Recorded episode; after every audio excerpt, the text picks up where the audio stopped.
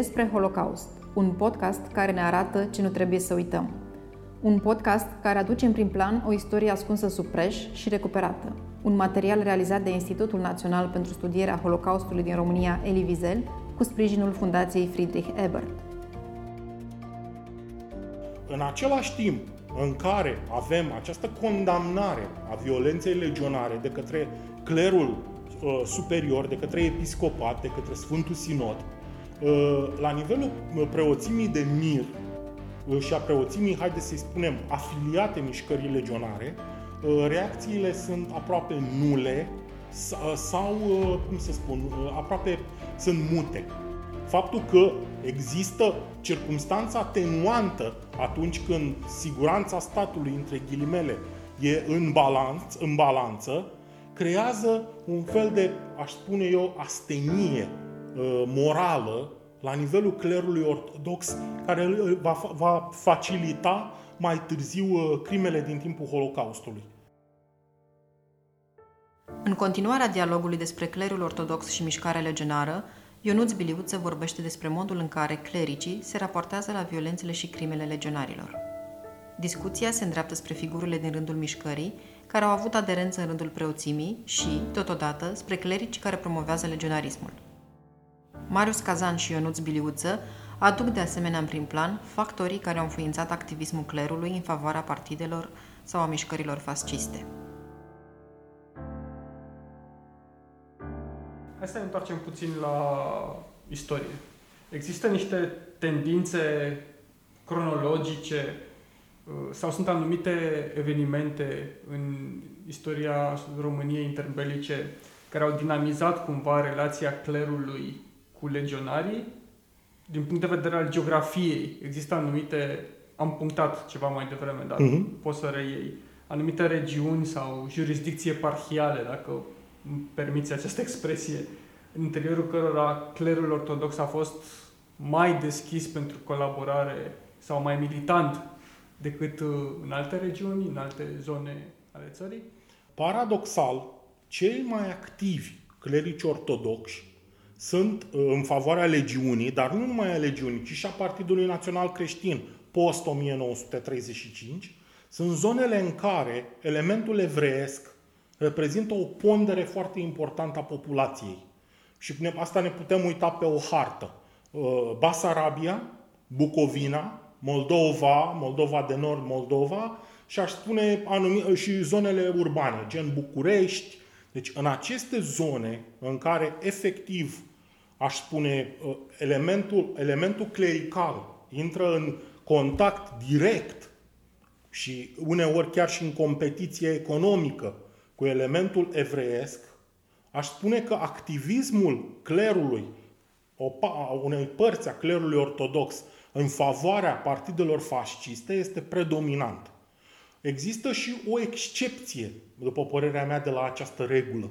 Și această regulă este Transilvania, unde paradoxal ă, adevăratul eveniment care determină, de fapt sunt două evenimente care determină Uh, clerul ortodox să militeze, o parte a clerului ortodox transilvan, să militeze în favoarea legiunii, sunt, pe de o parte, semnarea concordatului cu, cu Vaticanul, care împroprietărea Biserica Romano-Catolică, din, uh, mai ales cea de limbă maghiară, dar și Biserica Greco-Catolică, și ascensiunea Partidului Național Țărănesc la putere.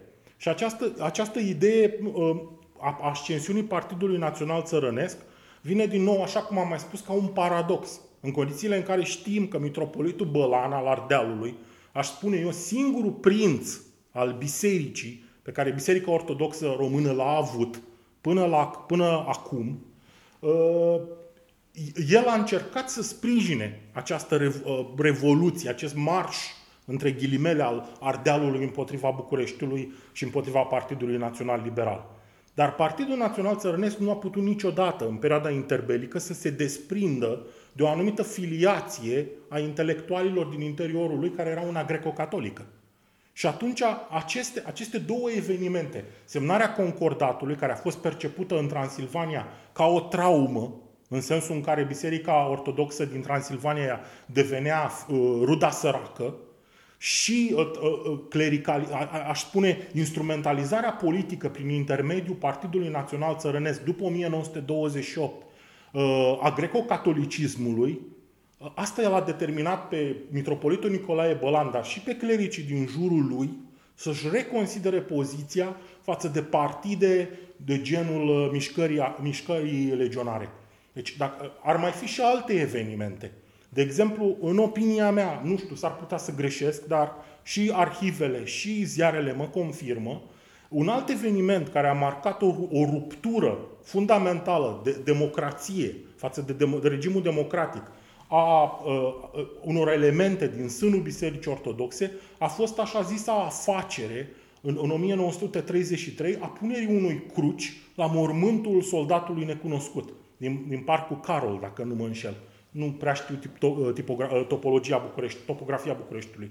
Uh, în acel moment, crucea, după ce a fost binecuvântată la Biserica Studențească, Sfântul Anton din București, unde preot era, surpriză, surpriză, preotul Nicolae Georgescu Edineț, adus de la cer, din, din sudul Basarabiei după un scandal antisemit enorm, a fost purtată pe brațe, între altele, de către studentul doctorand Ilie Imbrescu, viitorul comandant legionar.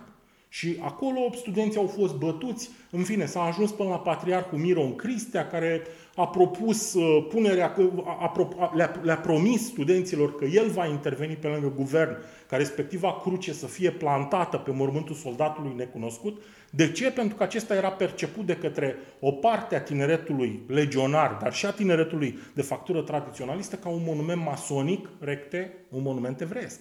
Uh-huh. Și acesta iarăși, prin neputința patriarhului, nedorința, lipsa de implicare, nu putem ști exact ce s-a întâmplat, și acest lucru a fost perceput de către o parte a clerului din capitală ca un fel de pervertire din interior a bisericii, ca un fel de pactizare cu diavolul a, a patriarhiei și un fel de neîncredere vis-a-vis de, de patriarh ca, ca, haideți să-i spunem, reprezentant de frunte, cap, ca, ca și cap văzut al bisericii. Care au fost, să numim așa, influencerii uh, în rândurile bisericii care au acționat drept promotori ai uh, legionarismului? Uh, care sunt, pe de altă parte, figurile din rândul mișcării legionare care au avut aderență mai mare în rândul clerului? Sunt două întrebări distincte. Da, la amândouă o să încerc să ofer un răspuns diferit. Uh-huh. La prima întrebare, legată de clerul ortodox, uh, sunt, aș dori, dacă se poate, să răspund uh, luând în considerare diferitele paliere ale Bisericii Ortodoxe Române, paliere atât canonice cât și de organizare. Și aș începe, aș dori să răspund la această întrebare detaliind la nivelul episcopatului, la nivelul preoțimii de mir, la nivelul preoțimii academice, deci profesorii din academiile și facultățile de teologie, și la nivelul monastic, dacă ești de acord cu mine. La nivelul mirenilor nu o să comentez. E cu tot o altă poveste. La nivelul episcopatului, pentru că tot am vorbit de tipologii, aș dori să folosesc o tipologie. Și aceasta este, după părerea mea, tipologia mitropolitului Nicolae Bălan, al, al Transilvaniei. De ce Nicolae Bălan este promotorul, haideți să spunem, legionarizării clerului transilvan, nu în întregimea lui. El a moștenit, pe de-o parte, una dintre cele mai sărace mitropolii, deci nu putem compara, de exemplu, la nivel financiar, mitropolia Transilvaniei cu mitropolia Moldovei, de exemplu. Dar a avut acest dinamism, aș spune eu, Uh, de a intui două lucruri fundamentale. Unu, de unde este puterea și de aceea parcursul vieții lui este întotdeauna de, de în partea puterii. Uh, în 1928 va sprijini Partidul Național Țărănesc, care a câștigat alegerile. Se va dezavoa Partidul Național Țărănesc pentru ca prin 1930-33, cam în perioada asta, știu, sună extrem de vag, Uh, să înceapă să cocheteze tot mai mult cu, cu mișcarea legionară. Uh, în momentul în care mișcarea legionară, după, în 1938, va începe prigoana, uh, așa zisa prigoană carlistă, sau prigoana cea mare, cum este numită memorialistica legionară, el va fi primul, unul din primii ierarhi ortodoxi care să vorbească la mitingurile de susținere a regimului autoritar al regelui Carol al II-lea. În 1940 va deveni principalul partener, aș spune eu, de dialog, atât al clerului legionar din interiorul Bisericii Ortodoxe, cât și al Departamentului Cultelor. Și voi intra în detalii mai, mai, mai încolo. Pentru ca, după căderea regimului național legionar, în ianuarie 1941, să devină unul dintre par- partenerii de dialog direct și unul, aș spune eu, un fel de, chiar unul dintre actorii Holocaustului românesc, uh, de mână cu, cu viitorul mareșal Ion Antonescu. Prin intermediul influențelor, prieteniilor și relațiilor cu Petru Groza, tatălui Petru Groza fiind preot și implicit unul din, uh, din protopopii, din câte mi-aduc eu aminte, a lui Bălan, el va întreține o relație, aș spune eu, foarte bună și cu viitorul partid comunist. Bine, comunist impropriu pentru că partidul se numea Partidul Muncitoresc Român. Deci, și, și va muri, bineînțeles, spre exasperarea securității și a tuturor uh, reprezentanților importanți din Departamentul Cultelor în scaun în 1955, fiind succedat paradoxal tot de către un legionar. Uh, ca să, ca să revin, și al, do- al doilea lucru, care îl, îl, aș spune eu, îl singularizează pe Bălan printre toți arhierei din perioada interbelică, este instinctul elitelor. Deci omul, efectiv, acest ierarh al bisericii, este ctitorul, și aici nu-mi place cuvântul, dar nu îmi vine altul acum mai bun în cap, al unei școli de teologie românești. Este vorba despre școala de teologie de la Sibiu, care l-a dat printre alții pe Dumitru Stăniloae, preotul Liviu Stan, cel mai important canonist uh, al Bisericii Ortodoxe Române și așa mai departe. În ce sens acest om este ctitor? În sensul în care, folosindu-se de resursele Fundației Gojdu, pierdută din considerente necunoscute până astăzi, el a reușit să, să trimită la studii o întreagă generație de tineri pe care i-a selectat personal și pe care i-a folosit în scopurile lui personale, acești oameni fiindu-i profundamente îndatorați. Pentru că, vă dați seama, să faci, să faci studii teologice în Germania, în Grecia, să, să susții oameni la studii la Cernăuți pe lungul celor 3-4 ani de facultate. Era o sarcină financiară enormă. Dar acest Nicolae Bălan a avut o intuiție fantastică, un, un instinct fantastic vis-a-vis de oameni. Deci a știut foarte bine să-și aleagă oamenii. Acum revenind, de ce consider eu că acest om este reprezentativ la nivelul clerului superior, nu este singurul. Ar, ar mai fi încă două figuri, după părerea mea, la fel de importante, dar discuția s-ar prelungi prea mult și aș vrea să mă mărginez ele. Cele două figuri fiind uh, mitropolitul Gurie Grosu al uh, Basarabiei și episcopul uh, um, Vartolomeu Stănescu al râmnicului noului Severin. Nu mă voi opri asupra lor, voi vorbi doar despre Nicolae Bălan. Nicolae Bălan nu a fost niciodată legionar per se. Adică nu o să găsiți niciodată undeva un document care să spună că Nicolae Bălan s-a înscris cu acte și bagaje în mișcarea legionară. Aici, clerul ortodox superior, uh, începând cu post-1930, a încercat cumva să se folosească de legiune. Să folosească legiunea ca un fel de pion în arena politică pentru a transmite anumite mesaje și pentru a comunica anumite, uh, anumite interese, pentru a-i fi susținute anumite interese. Și uh, haideți să-i spunem, uh, simbioza dintre Bălan și mișcarea legionară poate fi văzută în câteva ocurențe temporale clare. De exemplu, în 1900, la finalul anului 1933, în momentul în care, post 29 decembrie, când este asasinatul de la Sinaia, în care un comando legionar îl, îl execută pe primul ministru Ighe Duca, uh, Bălan este singurul arhiereu care reușește să trimită o depeșă la București guvernului, amenințând că în pastorala de Crăciun, nu, în pastorala de anul nou, scuze, uh, va, va, va scrie o pastorală incendiară dacă nu-i vor fi eliberați preoții legionari închiși. Unul dintre preoții legionari închiși era numai puțin celebru Ion Moța, protopopul Orăștiei, tatăl numai puțin celebrului Ion I. Moța, partenerul, uh, partenerul și cumnatul lui Corneliu Zelea Codrean. Asta ar fi una dintre ocurențe. A doua ocurență foarte interesantă este în 1938, când, văzând că această, că, că de fapt legiunea începe să fie prigonită de către regimul carlist, uh, el are, face la nivel personal o muncă de convingere a, a elementelor legionare din cadrul Academiei Teologice din Sibiu. Și aici încearcă să convingă două persoane, pe Liviu Stan și pe, uh, pe Spiridon Cândea, amândoi dând declarații de desolidarizare față de mișcarea legionară și spre deosebire de omologii lor din București, din Iași și din alte zone, fiind singurii uh, comandanți legionari care n-au făcut nicio zi de pușcărie sau de lagăr. Într-adevăr, au îmbrățișat o poziție secundară, au ieșit cumva din ochiul publicului, concentrându-se doar pe producția academică teologică, sau au fost trimiși la studii. Este cazul lui, uh, lui Teodor Bodogaie. La fel, tot din Sibiu a fost trimis sau a lui, a lui uh, viitorului mitropolit Nicolae Mladin, arhimandritului Nicolae Mladin, care a fost trimis, bineînțeles, convenabil la Viena, pentru a nu fi arestat. De asemenea, poate cel momentul în care vedem cel mai bine modul în care Bălan, mitropolitul Bălan înțelege să se folosească de garda de fier, este momentul în care legiunea ajunge la guvernare, în, 1900, în 6 septembrie 1940.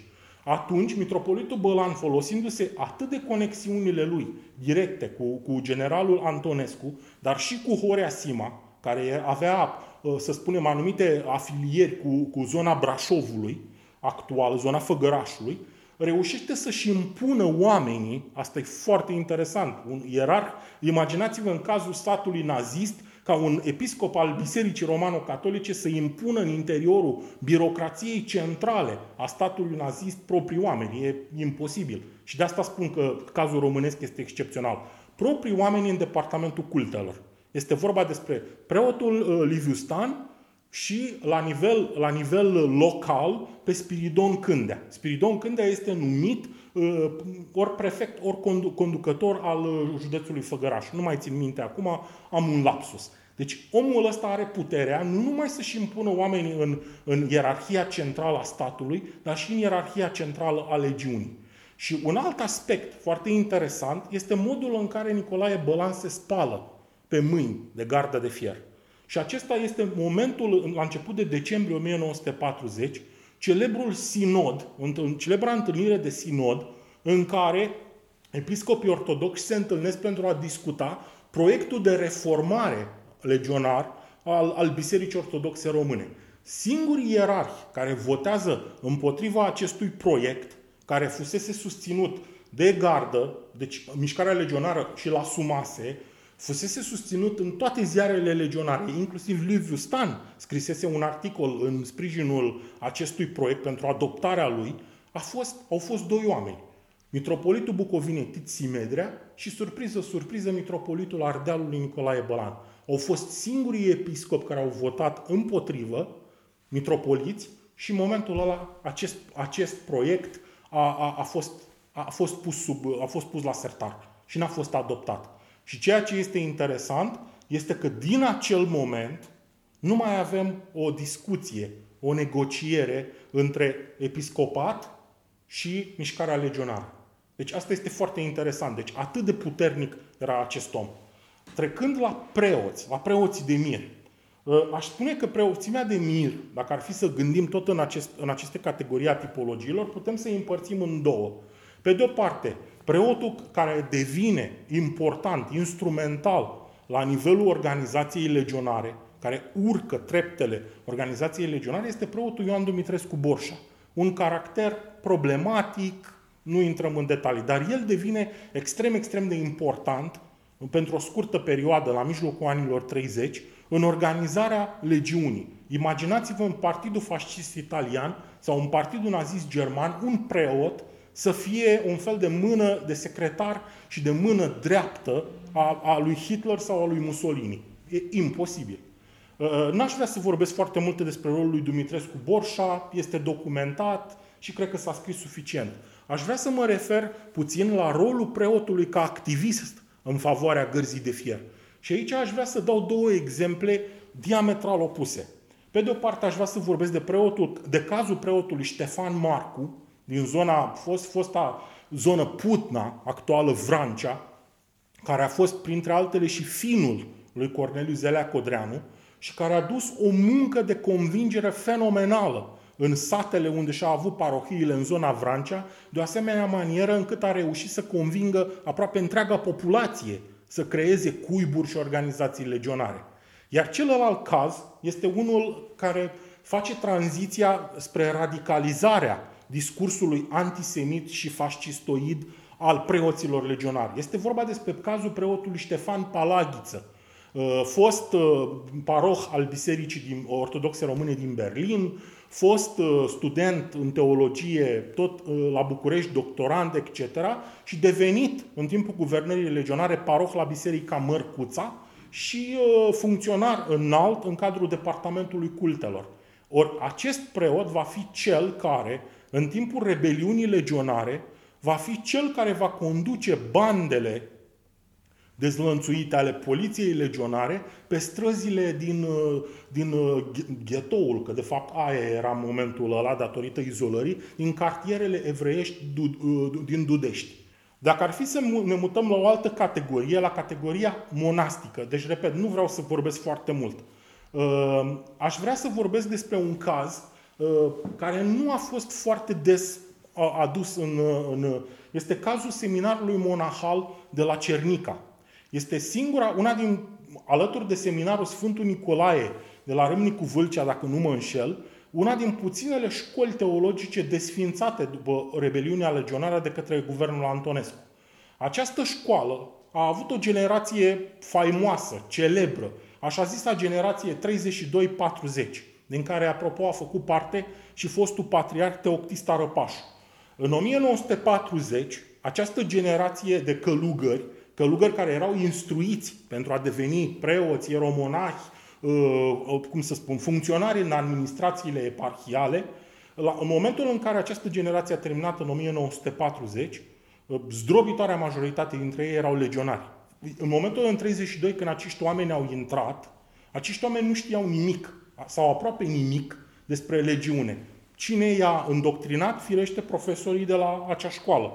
Uh, ceea ce este interesant vis-a-vis de această generație de călugări legionari este că ei vor trece atât prin prigoana antonesciană, vor trece și prin prigoana comunistă, deci implicit intrând în pușcării, vor supraviețui marea majoritate dintre ei uh, pușcăriilor comuniste, unii dintre ei vor avansa extrem de mult pe, pe scara ierarhică în Biserica Ortodoxă Română, putem da doar două cazuri în această clasă. Teoctista Răpașu, care va ajunge patriarh, în prealabil episcop, vicar patriarhal, uh, episcop al Aradului, mitropolit al Moldovei și apoi uh, patriarh al Bisericii Ortodoxe Române, Gerasim Cristi a devenit arhiepiscop al uh, Vâlcii, Râmnicul, Râmnicul Vâlcii, iar alții vor deveni figuri extrem de importante ale monahismului românesc.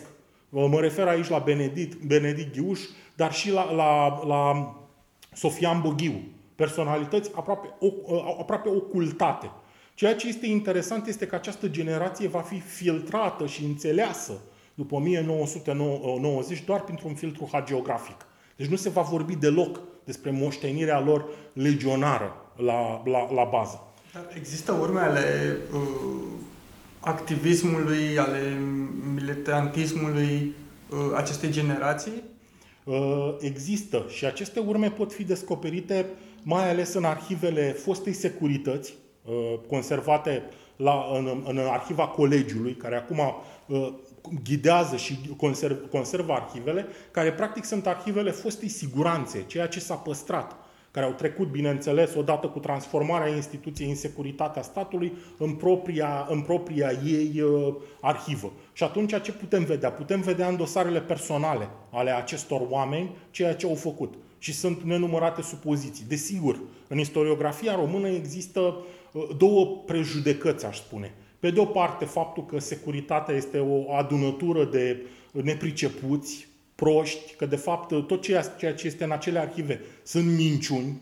Deci asta veți găsi nu doar la nivelul, aș spune eu, neolegionarilor contemporani, ci și la, ci, și la supraviețuitorii pușcăriilor, Ei asta vor veni și vor spune tot timpul că, de fapt, ceea ce s-a întâmplat cu adevărat, atât în perioada de 1900, din 1930 încoace, nu este altceva decât o rescriere a istoriei, o rescriere într-o cheie trunchiată și unii chiar spun într-o cheie jidănească, bineînțeles între ghilimele, evreiască a istoriei. În același timp mai există o, o prejudecată fundamentală care afectează cumva memoria acestor și reconstituirea unui parcurs istoric uh, ca traiectorie. Faptul că nu avem acces la dosarele lor de personal, de cler, care sunt probabil uh, conservate în arhivele eparhiale și în arhivele uh, patriarhale. Deci, în, în absența acestor dosare, ceea ce putem reconstitui din arhivele securității este doar o parte după părerea mea, insuficientă, dar suficientă, știu, sună paradoxal, suficientă pentru a ne da seama sau măcar pentru a intui cam ceea ce făceau acești oameni sau implicarea lor în organizația legionară. Cum sunt uh, comentate, percepute, interpretate episoadele de violență, de crimă în cadrul mișcării de către clerici? Uh, există o manieră sistematică de a se referi, de a, de a percepe aceste episoade sau pur și simplu totul ține de libera creativitatea fiecăruia dintre uh, militanți, dintre uh, cei apropiați mișcării? Uh, din nou va trebui să răspund pe această schemă a, eta, a, a layerurilor de autoritate în biserică. Și cred că primul moment de violență al mișcării legionare care a suscitat reacția clerului este asasinarea premierului Igheduca, deci în 1933. Și aici, din nou, avem, dacă dorești, o ruptură în interiorul bisericii vis-a-vis de reacții.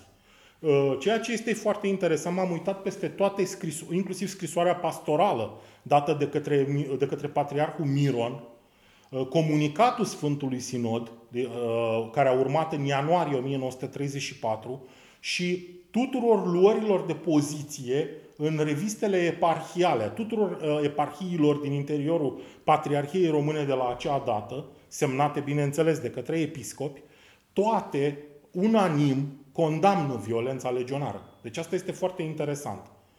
În același timp în care avem această condamnare a violenței legionare de către clerul uh, superior, de către episcopat, de către Sfântul Sinod, uh, la nivelul uh, preoțimii de mir uh, și a preoțimii, haideți să-i spunem, afiliate mișcării legionare, uh, reacțiile sunt aproape nule uh, sau, cum să spun, aproape sunt mute. Deci nu există nicio apreciere per se, dar nicio depreciere per se. Uh, mutația se produce în momentul în care, în 1936, la sanatoriul Brâncoveanu din București, este ciuruit, că ăsta e cuvântul, cu vreo 120 de cartușe, trădătorul Stelescu, cel care înființase cruciada românismului. Printre cei 10 asasini Uh, trei erau absolvenți de teologie, uh, nu erau absolvenți, erau studenți în teologie ortodoxă. Asta este un aspect foarte interesant. Uh, dacă patriarhia și implicit vicarul patriarhal de la acea vreme, dacă nu mă înșel Tițimedrea, reacționează și, și propune excluderea acestor studenți, legionari și asasini din interiorul facultății de teologie pe motiv că sunt niște criminali și implicit nu mai au nimic de a face cu vocația creștină, Clerul, ă, Corneliu Zelea Codreanu dă atunci o circulară prin care le spune da, da, da și pe câmpul de luptă preoții execută trădătorii de neam și de țară și acești tineri ar, fi, ar trebui să fie lăsați să studieze teologia în continuare, chiar dacă o vor face din pușcărie. Cam asta este ideea circularei lui Codreanu. Ceea ce este interesant este faptul că am întâlnit cazuri de preoți ortodoxi care, în, în, de exemplu, în, în ziare precum Gândul Neamului, care este un ziar legionar din Cernăuți, ă, studenți în teologie și preoți ortodoxi vin și justifică actul de crimă vin și, și, și justifică din punct de vedere creștin execuția, că asta este cu sânge rece a unui semen, nu prin perspectiva unei legi a iubirii, ci prin perspectiva unei necesități uh, naționale. Deci necesitatea națională, ca așa a reprezentat-o și Codreanu, uh, e mai importantă decât imperativul evanghelic. Și asta mi se pare o mutație foarte importantă. Un alt lucru. Nu este, iartă-mă că Te rog. Uh, nefiind nici de cum specialist, nu este cumva eretic? Uh, bineînțeles. Deci, bineînțeles. Care este prima poruncă, nu? Iubește-L pe Domnul Dumnezeul tău și pe aproapele tău ca pe tine însuți. Deci e prima poruncă, pentru, cel puțin pentru orice creștin. O altă idee foarte interesantă este aceea că preoțimea afiliat, preoțimea ortodoxă afiliată gărzii de fier, reacționează mai degrabă la impulsul lui Corneliu Zelea Codreanu decât la impulsul proprii ierarhii, care ăsta e, e un alt motiv de erezie, neascultarea vis-a-vis de superiorul ierarhic. Și ceea ce este interesant, eu spun că de fapt dezbaterea pe, pe crima acestor studenți teologi și relevanța religiei în, aș spune eu, în comiterea unei crime, faptul că există circumstanța atenuantă atunci când siguranța statului, între ghilimele, e în, balanț, în balanță, creează un fel de, aș spune eu, astenie uh, morală la nivelul clerului ortodox, care va, va facilita mai târziu uh, crimele din timpul Holocaustului. Deci aș spune că, de fapt, preoții, în loc să reacționeze împotriva unui act de violență, încearcă să justifice violența teologică și prin intermediul Noului Testament. Deci violența la nivel mental devine una acceptabilă. Și dacă do- do- dorești o exemplificare, ă, există un articol pe care Liviu Stan l-a scris, cred că prin 1936, spre final, într-o revistă din Cernăuți. Revista se numește uh, Iconar și articolul se numește, dacă nu mă înșel eu, Legea românească, în care el încearcă, încearcă să spună, uh, foarte a la Carl Schmitt, că, de fapt, uh, există două tipuri de legi. Există legea statului, la care toți ne supunem și așa, dar există și o lege specifică națiunii, un imperativ al națiunii, care este mai important decât legea statului. Problema este că Liviu Stan nu definește limitele legale și conceptuale ale acestei legi, a, a, a acestei, hai să spunem, tra, legi tradiționale, a acestei legi, acestei cutume, dacă dorești, la nivel juridic. Și atunci orice fel de ambiguitate de acest gen creează implicit ambiguitate morală. Orice fel de ambiguitate juridică, la nivel canonic, creează ambiguitate morală. Și cred că, cred că asta este, este una din marile, din marile probleme. Uh, de asemenea, mai este o dimensiune uh, pe care toate asasinatele și violențele politice au creat-o în rândul clerului ortodox. Uh, au, cumva, fiind familiarizați cu această dimensiune, mai ales încă din timpul activismului ca studenți teologi, asta a produs în, în mentalul lor o mutație. O mutație în care violența a devenit acceptabilă. Violența nu doar asupra asasinării unui, în cazul asasinării unui pre, uh, premier, ci și în cazul aproapelui. Deci problema asta a aproapelui la nivel moral, uh, a fi aproapele meu, la nivel uh, moral, religios și teologic, a devenit a fi doar aproapele meu la nivel, la nivel național. Deci aproapele moral nu mai este filtrat prin intermediul Evangheliei. Aproapele moral este filtrat prin intermediul național, ceea ce face ca preoții, acești preoți legionari să se fi închinat de fapt la un idol. Ați ascultat cea de-a doua parte din interviul realizat cu Ionuț Biliuță despre clerul ortodox și mișcarea legionară în România interbelică. Continuarea dialogului va fi publicată în curând.